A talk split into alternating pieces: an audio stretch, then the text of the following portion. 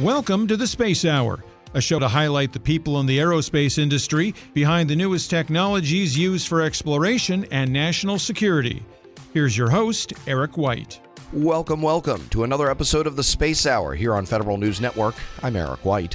Earlier this summer, the Information Technology Industry Council announced it had acquired the Space Enterprise Council. They did this with the hopes of promoting U.S. national security space programs, space cybersecurity, and space education. I had to find out what that meant, and I got the chance speaking to Gordon Bitko, Executive Vice President of Policy at ITI. The background is the Space Enterprise Council has been around for, for a long time, for more than 20 years. It was created because the government, NASA, and the Department of Commerce and others saw that there was a commercial space industry even back then and they really wanted there to be a singular group that they could engage with and discuss critical matters. What's happened, what's changed over time is that commercial space has become much more important. You look at the portfolio of ITI member companies, and many of them, space has become more and more important. And there is this real overlap of interest now between pure space companies and technology companies. So this was a great opportunity for ITI, which is already working on many of the issues that matter to technology in space for us to to get a quick leg up and to start working on these space policy issues with David Logsdon, with a group of companies who've been doing this for a long time. Yeah, can you just lay out a couple of the areas that your member companies and some of the member companies, obviously of the Space Enterprise Council, but what fascinates you all about space? Well, I'm going to answer that personally first, Eric, to say I've been fascinated with space for my whole career in one way or another. I actually, and I'm going to date myself here, I started out in school as studying engineering and actually studying aerospace engineering and hoping I was going to do something cool about space. And then the Cold War ended and well, a lot of what looked like exciting opportunities all of a sudden weren't exciting opportunities anymore. But it's always been something that was of interest and, and fascinating to me. So, on a personal level, certainly was was a, a, not the most important factor, but not something that uh, was you know was always present in my mind that that space is something really cool and interesting. But to get to the heart of the question that you're asking, all of our member companies focus on critical issues that there is this real big synergy now artificial intelligence and the huge volumes of data that are growing everywhere space is just another way space observation systems are just another way that we're collecting huge volumes of data for all sorts of important uses. There's more than 50 different federal agencies who who use or collect or manage or are involved in those processes in one way or another on collecting data from space for things like earth, earth observation. And so many of our member companies have been involved in a lot of that work for for years at the terrestrial side at the where is that data going? How is it being managed? How is it being used and more, most importantly now, how is it being secured, right? Cybersecurity is a critical matter. If space becomes a critical industry sector, and it certainly seems like that's the, the prevailing wind is blowing in that direction right now, Eric, then we have to think longer and harder and deeper maybe about how do we secure space than almost any other industry sector. The same challenges exist, but are even harder when you're dealing with something that's up in space and changing it out, fixing it, dealing with a problem, patching it is different than a terrestrial computer that's sitting under your desk or in a data center that's easy to access and easy to test fixes and make updates. So that may have you know helped answer the next question I'm going to ask you, which is what role will ITI be playing in the Space Enterprise Council's day-to-day activities? Yeah, great question. The Space Enterprise Council is what we would call an affiliate program of ITI. What that means is that there are companies that are members of just the Space Enterprise Council. They're not full members of ITI. A lot of the companies that are in the Space Enterprise Council are, are space startups, right? There is a huge booming community of small companies who see lots of opportunities in space. They're not really fit for purpose aligned well with, with ITI's broader membership in that they are these more focused companies just working on space issues. There are some larger companies there as well that are focused on space. So there's there's a lot of synergy, but we think of them as an affiliate program. They're not we're not going to represent those companies on broader issues that ITI works on, tax and trade, for example. But at the same time, many of the issues that I just mentioned, cybersecurity or emerging innovative mm-hmm. technologies, things like artificial intelligence, there is a really good alignment and so it's an opportunity for us to, to advocate effectively on both fronts, on the broader ITI front and on the space specific front on, on those issues where where frankly the, the policy needs and challenges and, and interest uh, they, they do match really well.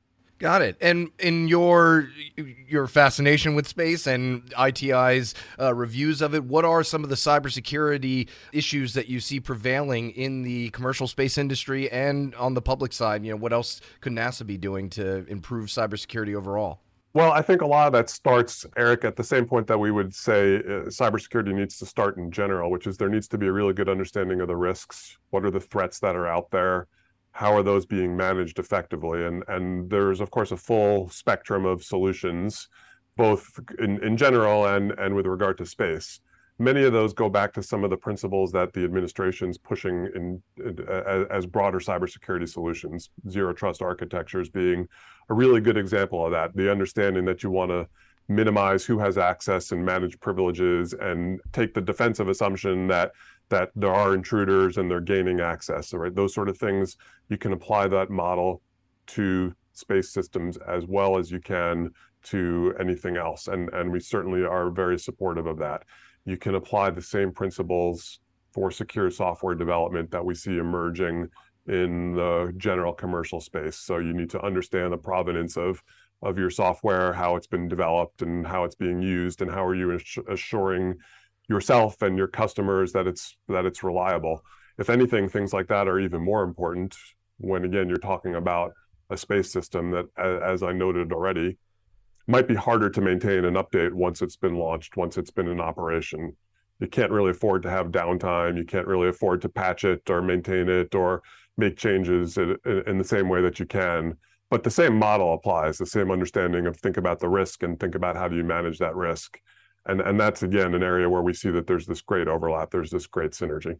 I think one other thing to think about eric that that's an important challenge to understand is we're at a time where on the ground you know computational power is is is almost unlimited right? You can always throw more servers more hardware more solutions. You can't always do that in space. And so I, the reason why i bring that up as an example is right now we're about to embark uh, on, on a journey where we're going to change our cryptographic systems. We're going to move from our current standards to ones that are resistant to to quantum computers, and that is is a necessary thing from a cybersecurity standpoint.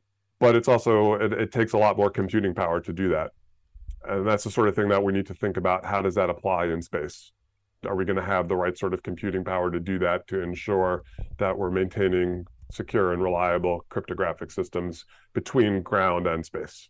Got it. And you know every industry that where industry and uh, government intersect uh, there are these good government groups and uh, i guess coalitions. You're one of them for the for the it sector.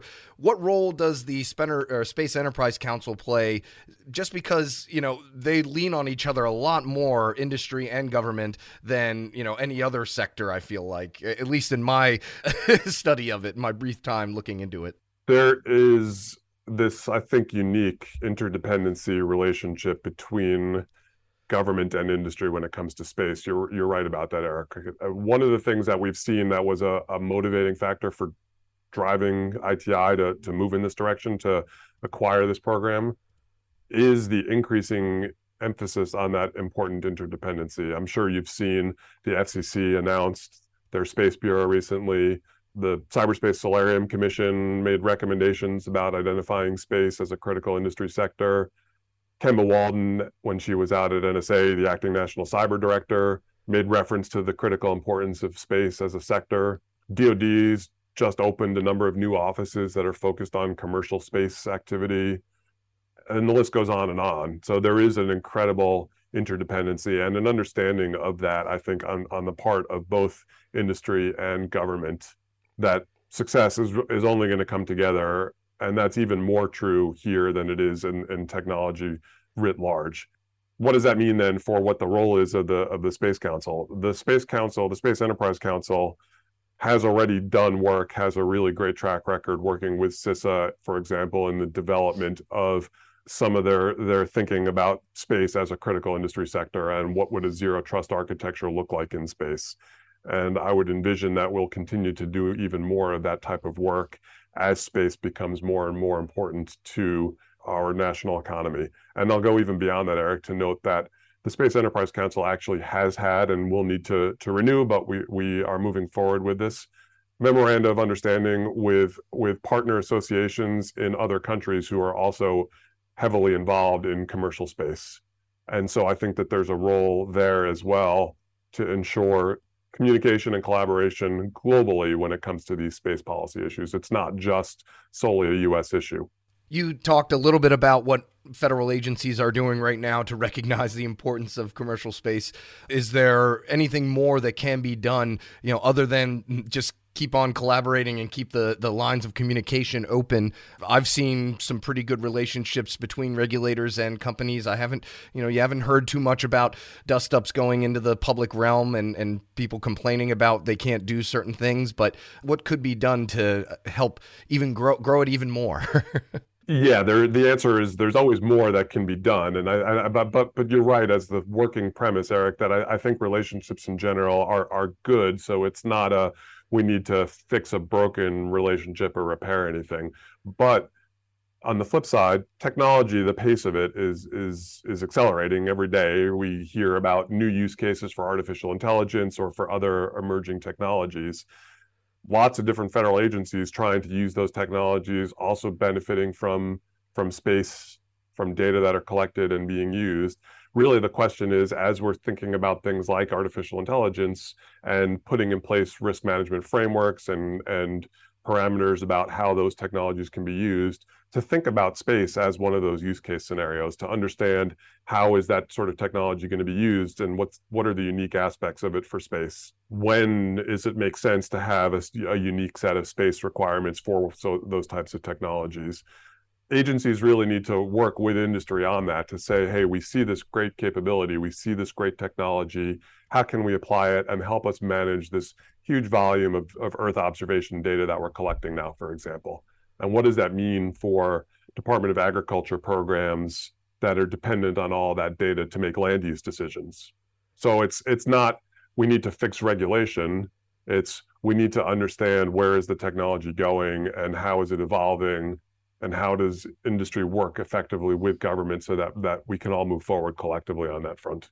Just just to be clear, I, while while we are managing the program as an affiliate, it is a part of ITI. The Space Enterprise Council is not a, separate organization. It's it's the, the the membership of the Space Enterprise Council is open to ITI companies or any other companies who want to participate in space specific policy.